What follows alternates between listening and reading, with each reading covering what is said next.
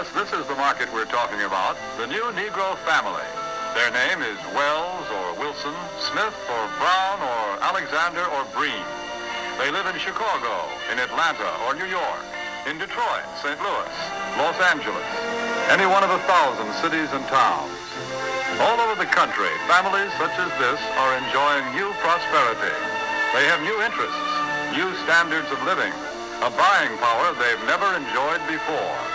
There are good prospects for practically all types of goods and services. According to Nielsen Research, the buying power of black Americans is expected to exceed $1.5 trillion by 2021. Our buying power makes us one of the largest economies in the world.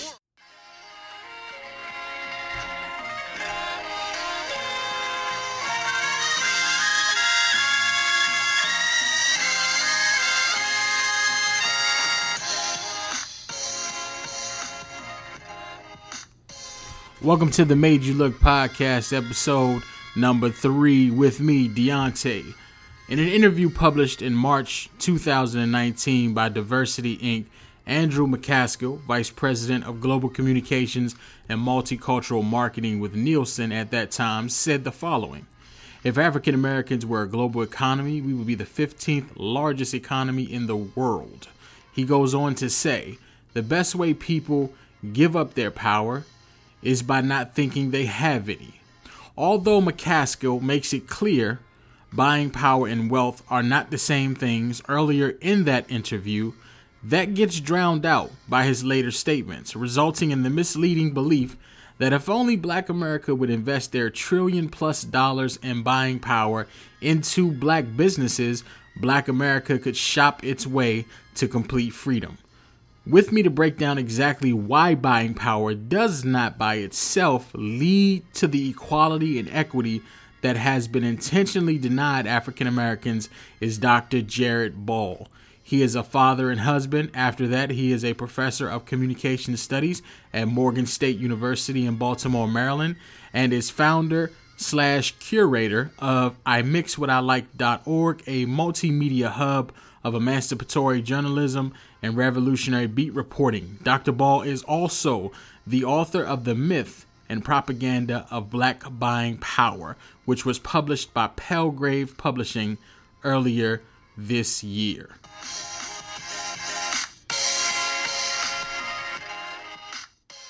Dr. Ball, thank you once again for joining us here on the Made You Look podcast. Your book, The Myth and Propaganda of black buying power directly confronts and makes a comprehensive case against the popular idea that as a collective, black Americans have between 1.2 and 1.6 trillion dollars of economic power that if harnessed correctly could bring about the equality and equity black Americans deserve and desire.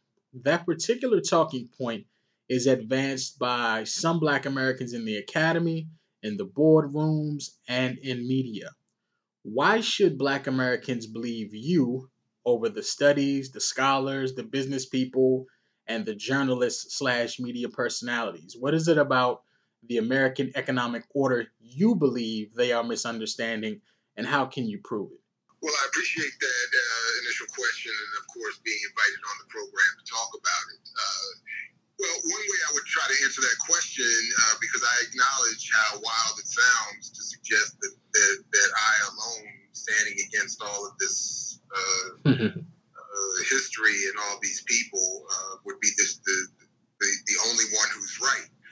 Uh, but when it comes specifically and only to the concept of buying power, uh, in many cases, that's unfortunately correct. But I wouldn't put it as why should anyone believe me as Jared Ball? I would encourage people to, I would, or as I would argue it, I would say I wouldn't want people to believe the evidence mm. uh, as opposed to uh, any one individual or personality. So, what I've shown in the book is that if people simply uh, lift the hood, as it said, and look for the origins of the claims, they'll see that they all go back to one singular source, which is the Selig Center mm-hmm. in Georgia. And that if they look at the, the ways that the Selig Center develops those numbers, uh, they'll see, as I've outlined, and, and well, actually more than outlined, as I've shown in the book, that the, they'll see that those numbers are more or less, uh, well, as they say themselves, projections and estimates. So they're not based in any real or sound economic analysis or study or data. They are marketing projections meant to wed white corporate ad well in the case of black buying power white corporate advertisers to black commercial media uh, and power only means the ability to buy what is available for purchase and often in this case owned by someone else. It has nothing to do with actual economic strength or, or power. Now the Selig Center, can can you drill down on that a, a little more? The Selig Center in Georgia, you literally talk about in the book their stated purpose and and and releasing their so-called buying power numbers, which is pretty much for for for Georgians um, to to be aware of who has the quote unquote power to buy products, so to speak. If, if I'm paraphrasing, of course, but can you drill down on that a little bit? Well, again, you know when I just started investigating the, this claim of buying power, I just kept coming into this one-sided source, which is the Selig Center. So it was a, just a simple search, and then over the years, looking into it a little more closely, and then reading their own reports, which are hidden or, or kept, I should say, behind the uh, $125 paywall.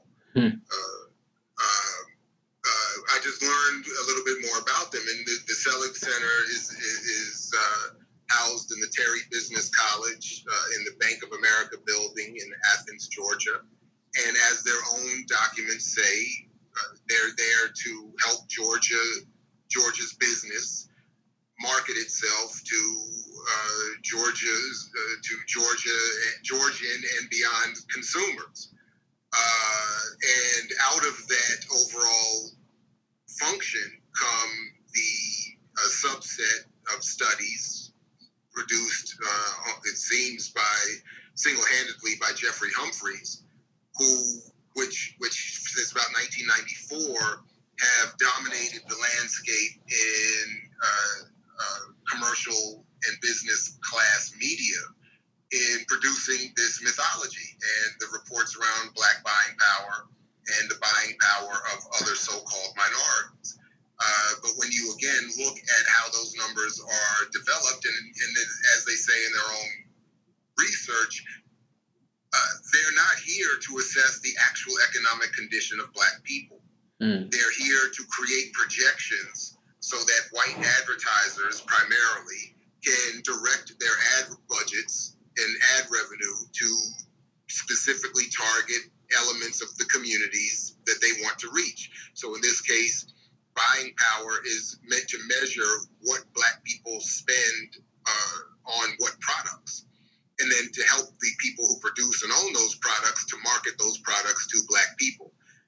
The problem, as I'm sure we'll talk about throughout this conversation, is that those reports have been misreported, misinterpreted, and because of a really unfortunately incestuous business relationship with the black commercial press, have been reported and circulated without vetting, without accuracy and honesty, uh, and then picked up by black people across the political spectrum uh, without vetting and without without checking the data, which is again going back to your first question, how so many different people could reach conclude that this claim is real, uh, leaving, as it seems, only me to to come out and say that it's not.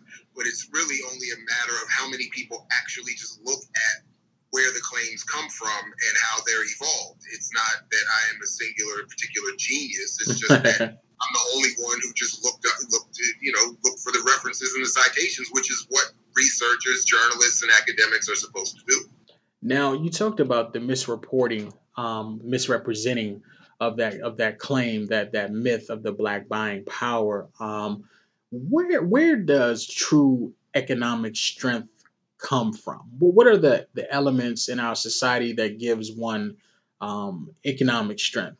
Well, I mean, to go back to the old adage of Karl Marx, it's, it's correct that the that power is in the means of production, not in consumption. So wealth uh, is measured in mostly at least in capital and assets. Uh, in, in in in other words, products that produce income for the owner without that owner that person having to do work. That's what capital does. It allows you to earn money off of other people's labor. That's wealth. So if you own land and own stocks and own the, as, as I would also agree with Marx, the mental means of production, that is the ability to promote those products and to promote the ideas that would support the sale and production of those products. If you own as I think it's important to add, and I talk a little bit about in the book, if you own the political apparatus that gives you the uh, trade deals you need, the tariff mm-hmm. deals that you need, the mm-hmm. regulations, the banking regulations, the interest rates that you need, if the the policies that determine how wealth is made and where it goes in society. If you if you own these apparatuses, that's wealth. Uh, and to their credit, as the Terry College Business Reports uh, produced as buying power reports, uh, which are again marketing and advertising materials, as they state honestly themselves, these are not meant to be measurements of the actual economic condition of black people or anybody else. They are projections that and estimates using their own words to help advertisers match their ad revenue, and they're not based in anything real at all. In fact, uh, as I point out, black people only earn collectively about $800 billion a year. So, how could it be said to be powerful to be spending more than that every year on products that black people do not own when do not control uh, the, the, the production or wealth uh, or profit from. This is again why, you know, as we talk a little bit about uh, whereas I talk a little bit about in the book and others have talked that I reference a lot more about, the black economic condition in this country is, you know, you don't need me to tell you, it's horrible. Right. And it's getting worse now. So uh, uh, the idea that there's somehow this economic strength that would that exists if, if only black people were not quote unquote financially illiterate is again part of the fantasy and mythology here. Um, but uh, but essentially, that's that's how in, in microcosm uh, all of this is is is uh, designed and, and, meant to function. Now you you uh, mentioned um, the the the the elements of wealth of you know land, stock, um, capital, things of that nature uh, being true um, formulations of uh, economic economic power um, there's another report that you hear referenced a lot, and especially in uh, by media personalities and journalists in regards to that whole black buy, buying power thing, which is that one trillion dollar of buying power uh, figure that is given, and it's that Nielsen report. Is that Nielsen report, to your knowledge, at all taking into account any of those things, capital, um, land, stocks, uh, things of that nature? No. So again, I mean, I talk about Nielsen in the book too, because really, and I talk about Nielsen and Selig mm-hmm. as the modern purveyors yep. of myth, as sort of a, a dual-headed monster here. But, Absolutely. But really, it's the Selig Center because Nielsen is only if you, if you the Nielsen reports. And in fact, just this week, I've been tweeting a little bit about it to try to just show people in mm-hmm. real time how it works. Just this week, two uh, quote unquote reports or, or news rep- reports have come out referencing uh, the very Nielsen report from last year that I reference in my book and explain as being, uh, it, you know, fraudulent, for lack of a better term. Uh, there, two news stories just this past week referencing an, a, an old report from from Nielsen making claims about buying power. But if you read the report itself, which again few journalists, uh, some who I've even interacted with, seem willing to do, uh, the reports themselves are very clear. Uh, they are also based on survey data and then use as their buying power claim reference to the Selig Center. So Nielsen does, Nielsen just helps regurgitate the claim, often because they are partnering with black commercial press and media outlets who benefit from the claim that black people have this much money because then they can turn around and charge white advertisers more money to advertise in, in, in their media spaces uh, with the idea that black people can actually afford the products that are being uh, marketed. But uh, uh, so again, it's, it's, it creates this echo chamber of, of unreality that, that causes so much of this confusion. But again, so again, this is really the beauty and why propaganda is in the title of the book. Mm-hmm. This is this is a modern day sophisticated operation, propaganda operation uh, that allows for messaging to be developed from in this case, literally a single source, and disseminated throughout an entire media environment without anyone raising any questions. Now it is that that that that word you used and the power of that propaganda that will have some listeners hearing what you're saying right now and rejecting it outright because it is the opposite of what they have been told for so long. And one of the things that surprised me in reading your book was that I was shocked at how far back this myth goes. Um, you referenced in in your in your book, you referenced um, a comments by a uh, lawyer, black female lawyer, the first uh, black female lawyer, I believe. Um, you can correct me if I'm wrong. Uh, Lutie Lytle, is it Lutie Lytle in 1897? And of course, you reference in your book 1904 Government Cost of Living Studies. Can you talk about that a little bit? Absolutely. So, again, I, you know, I, I was uh, in many ways as shocked as you to, to, to learn all of this. But uh, uh, if you if you wanted, so really, what we've been talking about up to this point is the the modern version uh, uh of the myth and how it's developed and disseminated and propagated. But it does, as you point out, uh, have a longer history. Uh, and it really goes back even before the concept was sort of weaponized uh, uh by, by elite uh, politicians and, and, government officials. Uh, and then worse, I think, more so weaponized by the black commercial press in the 1950s. But going back to the beginning, from the moment, again, from the moment black people, as has ever been the case with African people in this country, whenever there's the slightest bit of room to breathe, deep breaths are taken. So at the first sight of a chance for there to be a business class to develop uh, for black people, for some black people to to make money off of quote unquote newly gained freedoms uh, economically and socially and politically in this country and, and during and after Reconstruction in particular. Uh, black business leaders said, started saying, look, we spend X amount of dollars on X amount of products every year. Uh, we have buying power, spending power, and the as a black business class, we just want to capture that money. Uh, similarly, activists started to to attach themselves to those concepts as well across again the political spectrum, from Du Bois to Garvey.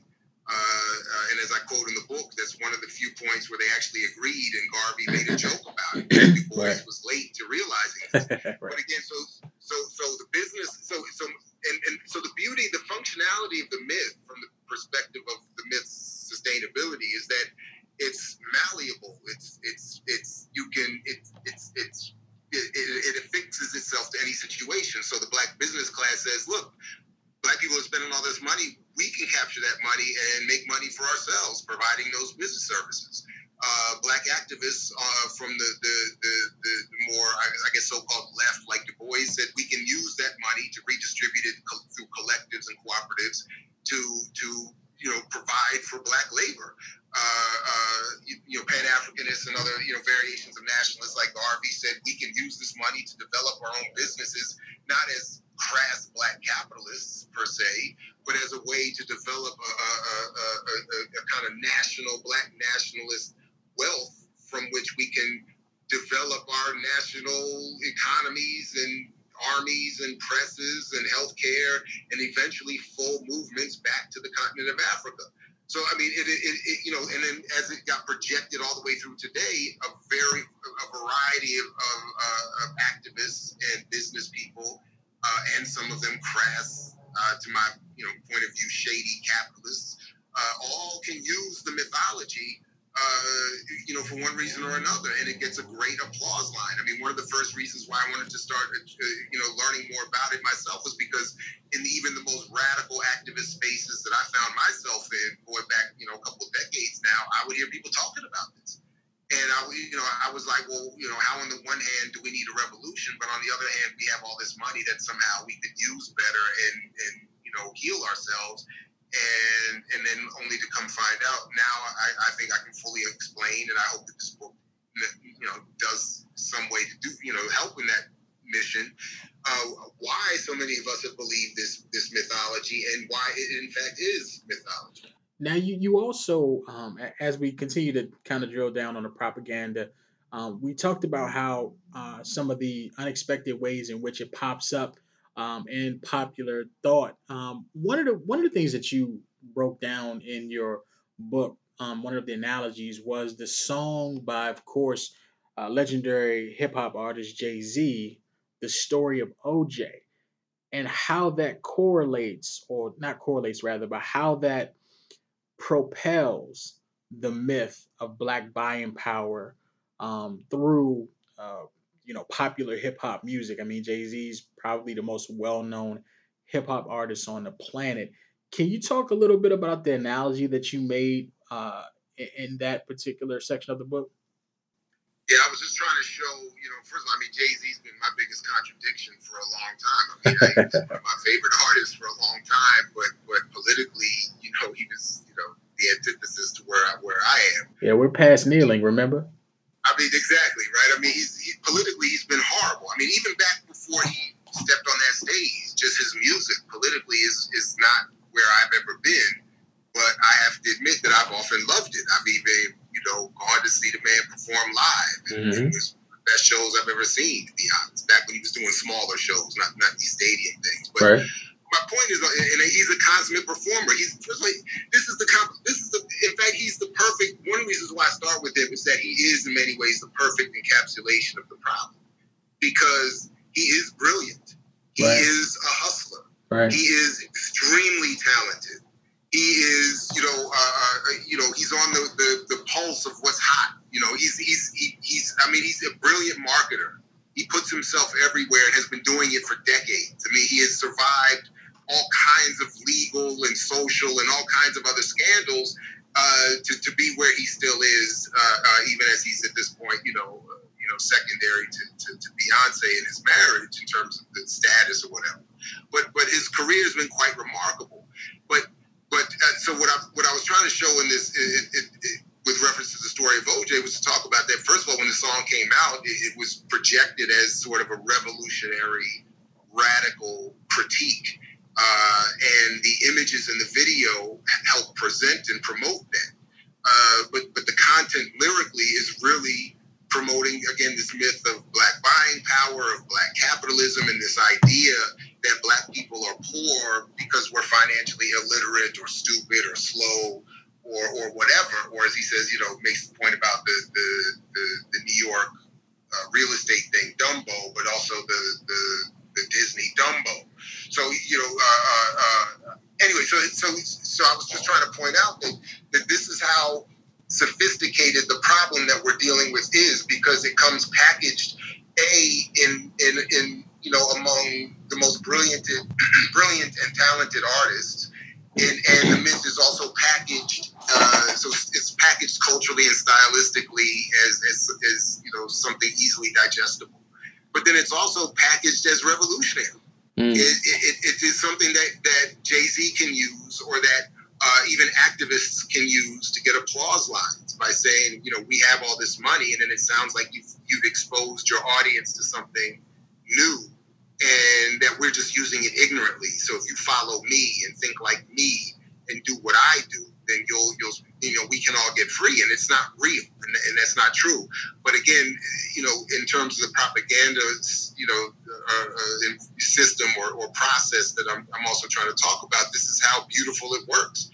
Uh, and hip hop, you know, has been a uh, from day one has been a commercial venture that has uh, produced a lot of mythologies, even as it's helped produce a lot of revolutionary thoughts as well. And this is one case where, you know, it, it, it performs that sort of uh, state and business function of saying, black people, you're poor because of you.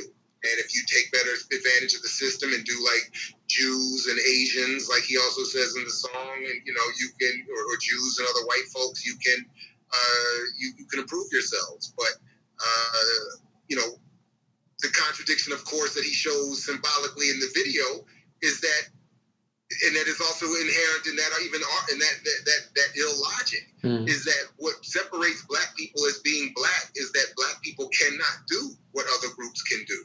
So the idea that there's somehow simply a mental deficiency collectively in the community that says, well, we're not doing what other people are doing. Is, is again part of the mythology. The fact of blackness is is is the fact of being un, in, incapable in the white supremacist, anti-black capitalist society of doing what other groups do. That's why revolutions are required. Now you talked about the intent behind uh, some of some of the black business class uh, in regards to putting forth this mythology of black buying power is to lure white advertising dollars to their particular companies. But you also discuss another intent um, in your book in regards to the, the the promotion of the myth of black buying power, and that's that's to quell or squash um, radical protest or revolutionary protest as a method of achieving uh, equity and equality for Black Americans. Can you can you discuss that a little bit? Sure, and I and, and though I didn't predict this, unfortunately, this COVID moment is, is really highlighting this point. I mean, look at what's happening now. First of all, going back a couple of years, something that I did cover in the book a little bit, uh, the elite have been warning and worrying about people hitting the streets, not necessarily as a result of police violence, but as a result of the, the economic suffering that they're enduring. So they have been arguing, without obviously going to something revolutionary, for some sort of redistributionist politics, because even the elite were saying we have too much, and we still we, we can't be fighting these people. We need them to be poor, but but serviceable. We can't have them be poor and and and, uh, and, and riotous. So uh, uh, we got to give them something. Um, that you know, but what what but the beauty again of propaganda, and this is you know this is something that that that we really have been encouraged, obviously, uh, but encouraged to to um, not give pay enough, not pay enough attention to. Mm. The power and importance that propaganda have played in this country, particularly since World War II, uh, in managing public opinion. It's something that the elite have, have sent, you know, billions of dollars into in terms of research and, and commercial advertising to promote certain ideas and to learn how to manipulate people through all forms uh, uh of messaging. Uh, uh, so that's that's you know in part uh, you know one thing that that has to be you know again taken into consideration and given much more attention and focus.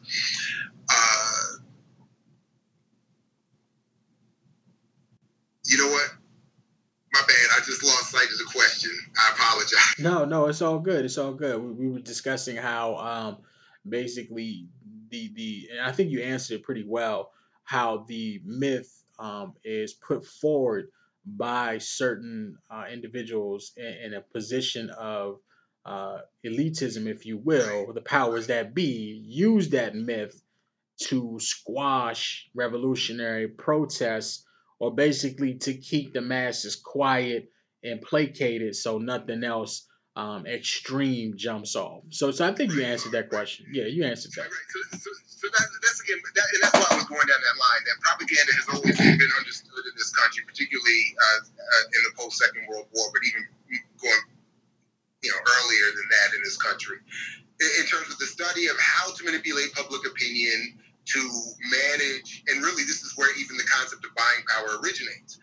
Uh, in the 19th century, as the political and, and, business elite were trying to manage the, the public opinion of working class and poor and working people who were saying, look, we're producing all these products, but you're not paying us any more money. Uh, we're not benefiting in all the wealth we're creating.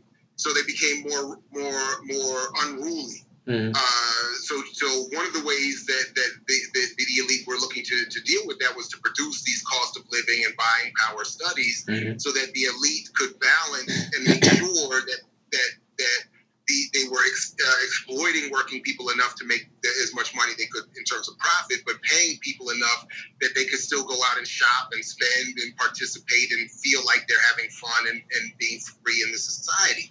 So uh, uh, as that has advanced to become more sophisticated, uh, uh, and this is what what my book was co- covering in advance of this COVID crisis, but that we're now also seeing in, in, in mm-hmm. hyper real time, which is that the elite were saying, you know, this is a problem. We, we have to figure out a way to give people a little bit more of the wealth that we're all that's being generated here, so that they don't come uh, attack us uh, and, and mess things up. So, as a response now to to not only George Floyd's killing, but people being out of jobs and people being home and people being you know hyper aware and having more time to pay attention to all of this and then to have time to do something about it in response with with all the frustration and, and fear et cetera and anxiety uh, uh, we have people busting out into the streets uh, uh and as a response to that here comes this new wave of propaganda whether you have hundred millionaire politicians taking a knee in kente cloth or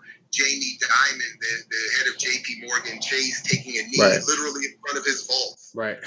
right. Literally, literally in front of his vaults. Literally in front of his vaults. I mean, he's literally in front of his vaults.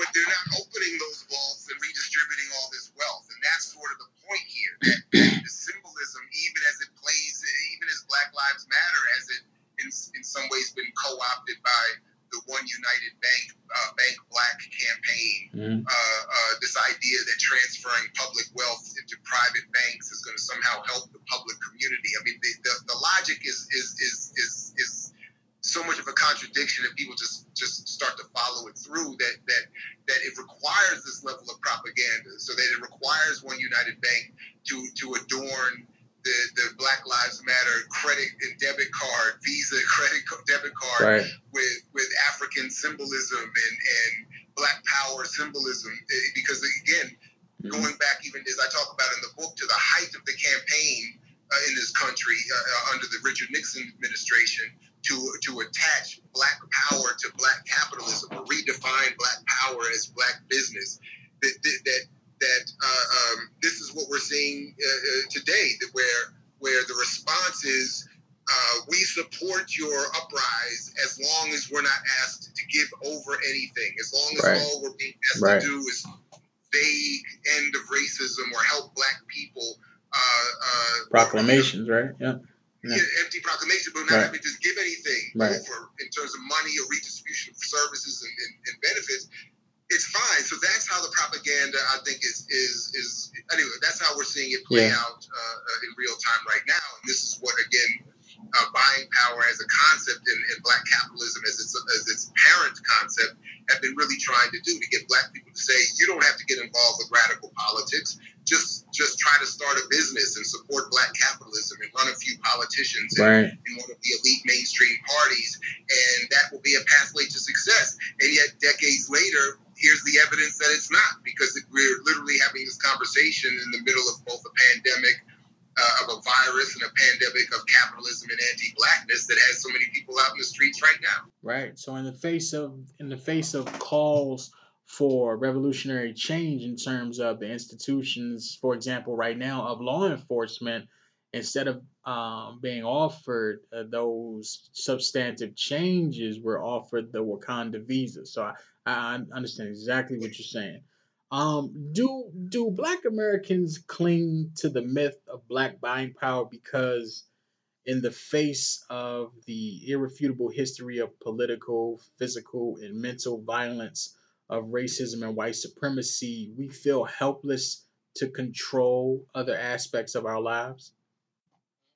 Well, I do. Think that's a great question, but I mean, I do think that the first reason so many of us cling to it is because it's so heavily propagated as, as a powerful myth for so long. Uh, and as I try to highlight a little bit in the book, if you think about how often and it, it, has it, been repeated uh, and in so many different spaces from so many different people, it's almost impossible to think that any of us wouldn't believe it. But I do think that one of the bigger problems uh, that, that helps support the belief is that uh, that it is it, it, does allow for the myth and the fantasy that that there will not need to be the kind of uh, radical change or conflict that would be required. And I don't necessarily mean violent physical conflict, but there has to be some sort of conflict with uh, the system as it currently functions if it's to change and, and, become something that, that actually helps people in the way that we fantasize or think that we want, you know, we're, we're headed towards with these with these myths. So uh, it is difficult, and I get it. A lot of the response that I've gotten over the years in the presentation of my argument has been visceral. It has been, uh, uh, and frankly, illogical. Mm-hmm. Uh, but based on uh, the the I think the fear that well, if can't do it this way, then that means we have to really do something else or some things else, uh, and and that uh, it will be a little more complicated and difficult than I thought. Uh, and, as opposed to well, I could just buy black and be smarter and and get free. Well, that's just not at all how wealth is accumulated or how capitalism works. And um, so, unfortunately, yes, I, I, think that has a lot to do with not only why this myth persists, but why a lot of radical ideas and a lot of radical histories uh, uh, struggle not only against the propaganda against them, but struggle against the ideas that they encourage people, unfortunately, to have to consider. Can voting and legislation deliver to Black Americans what has eluded us since the 17th century? I mean, theoretically, yes, in the sense that, as I'm arguing in this book, all of all that occurs is a result of public policy. Mm. So, uh, uh, so yes, theoretically, we could enact laws nationally that redistribute, as I'm arguing in the book, the 20 trillion dollar gross domestic product that we all help create in this country every year. We could we could write tariffs and trade agreements and interest rate banking regulations. We could, I mean, there's any number of things theoretically that could occur, which is why uh, the myth is propagated so much to discourage our focus on politics, to, to, to discourage uh, the idea that that we we can engage politically and with the real power that we actually have, which is social movement and political power uh, we don't have economic power and cannot ever get it uh, in this current arrangement. So, so that's part of the mythology and the function of the mythology. Now, it, it's it's certainly not to say that it's going to be any easier or that it's going to be easy in, in terms of developing movements and politics, which is again why it's been so difficult to develop alternative political parties and alternative political movements within parties. Uh, because there's so much propaganda as we're seeing right now that tells everybody you have to vote for Biden, otherwise the world will come to an end with a second second uh, uh, uh you know session, uh, second four years of Trump. Um, but this is part, as I would argue, the mythology that got us here in the first place. That that that, that is, is part of the problem. So theoretically, yes, the vote could do a lot of things. It, it, it, it, I mean, if you think about it, you can again, in theory, enact any law. Any, any set of laws or, or policies could be developed if there was national will for it. Uh, that's the difficult part, and that's where the kinds of, of uprisings that we're seeing in the streets are, are, are, necessary. They just need to be better organized, and that's why a lot of other uh, political and social efforts and, and, and uh, endeavors and, and, actions need to be engaged in uh, in an organized fashion with because that's the only way uh, that the that again the theoretical you know possibilities of the vote could could evolve. Um, as currently constituted where we're just always voting for whatever democrat is promoted to us as desperation uh, then no. And, and that's again part of the trick bag that we're in which is going back to your previous question why it is so difficult and at times scary to consider the conclusions uh, uh, uh, of the base or core argument in the myth of black buying power. Final question on this particular topic.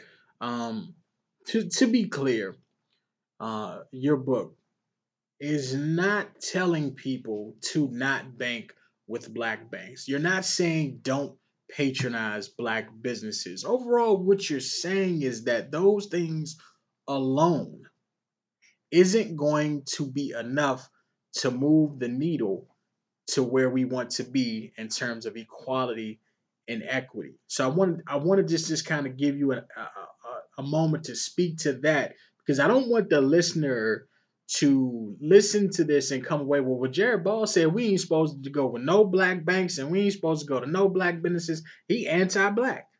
So I want to give you a moment to speak to that. I appreciate that. Uh, something that's been coming up in, in debate and argument around this for decades, for a decade now. Uh, so no, I'm not saying don't do it. I'm, I'm, in fact, I'm saying anything and everything that has ever been on the table for Black liberation should be considered and and, and in ways engaged.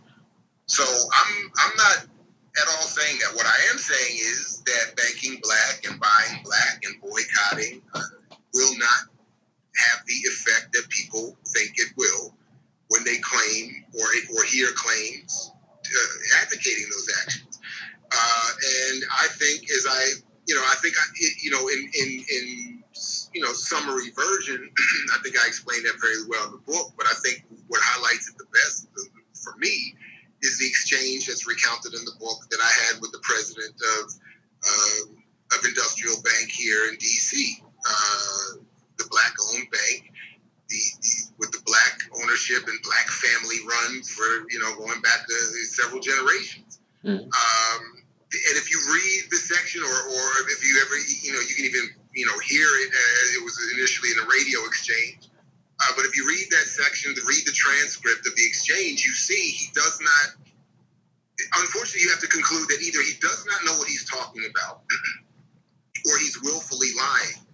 Uh, uh, because there is an interest that he does, you know, he does benefit in some ways.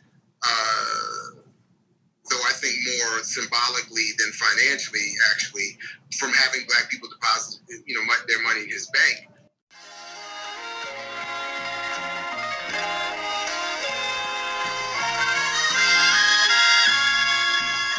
Thank you once again to Dr. Ball. There is a part two to our conversation. The topic is different and it will run in a future episode. Thank you for listening. Please send any and all feedback to Made You Look Podcast at gmail.com. M A D E, the letter U, L O O K, podcast at gmail.com. If you wish to donate to the Made You Look podcast so that we can continue to grow and bring more creative and informative content your way, our Cash App cash tag is dollar sign DSU01. DSU01 dollar sign in front. The opening audio clip in this episode was from a 1954 marketing short film created by Johnson Publishing with the help from the U.S. Department of Commerce. Johnson Publishing is known for starting Jet and Ebony magazine many years ago. The second clip was from a Houston, Texas news station, KHOU 11. Finally, a correction. Lutie Lytle was the first black woman law professor, not the first black woman lawyer, as I said in the interview. That distinction belongs to Charlotte Ray. The background music used for this episode was These City Streets by Big Al Beats, which was provided by Free Vibes. The song is not copyrighted, free to use for content creators, and is licensed by Creative Commons. As always, be cool, y'all. See you on the next episode.